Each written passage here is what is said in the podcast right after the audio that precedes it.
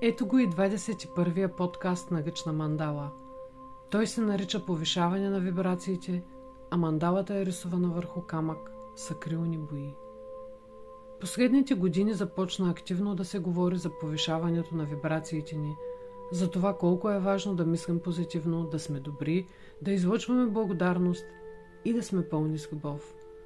Всичко това е чудесно и прекрасно, само че има един много важен момент – как да се направи, как да си повишим вибрациите, как да мислим позитивно, как да излъчваме любов, как, като сме пълни с негативи, страхове и болки, като сме изморени от непрестанното бягане и доказване, от съревнованията, от изискванията, от наложените модели.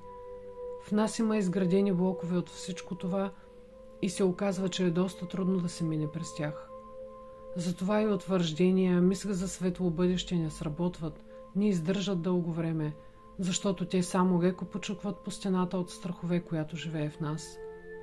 Няма как да сме гладни и неудовлетворени от животите си и да изпитваме благодарност и любов, нали? И колко добро можем да направим, когато сме потънали в самосъжаления, когато сме жертви и когато всички други са виновни. Тогава доброто, което правиме, за да ни видят, за да ни благодарят, за да ни обичат, за да ни дадат, за да запълнят липсите ни, които имаме, да видят колко сме добри и да ни заобичат. А ние, кога ще се оценим? Кога ще се заобичаме? Защо чакаме някой, който да дойде и с магическа пръчка да промени живота ни, да ни нахрани, да ни даде пари, да ни обича? Няма такъв отвън. Единственият, който може да направи нещо за нас, сме ние самите – Вибрациите си можем да повишим, когато се обърнем към себе си и започнем да откриваме и векуваме раните си. Когато си дадем прошка, когато се научим да се обичаме, виждайки се дори в най-черната рога. Помощта и силата са в нас.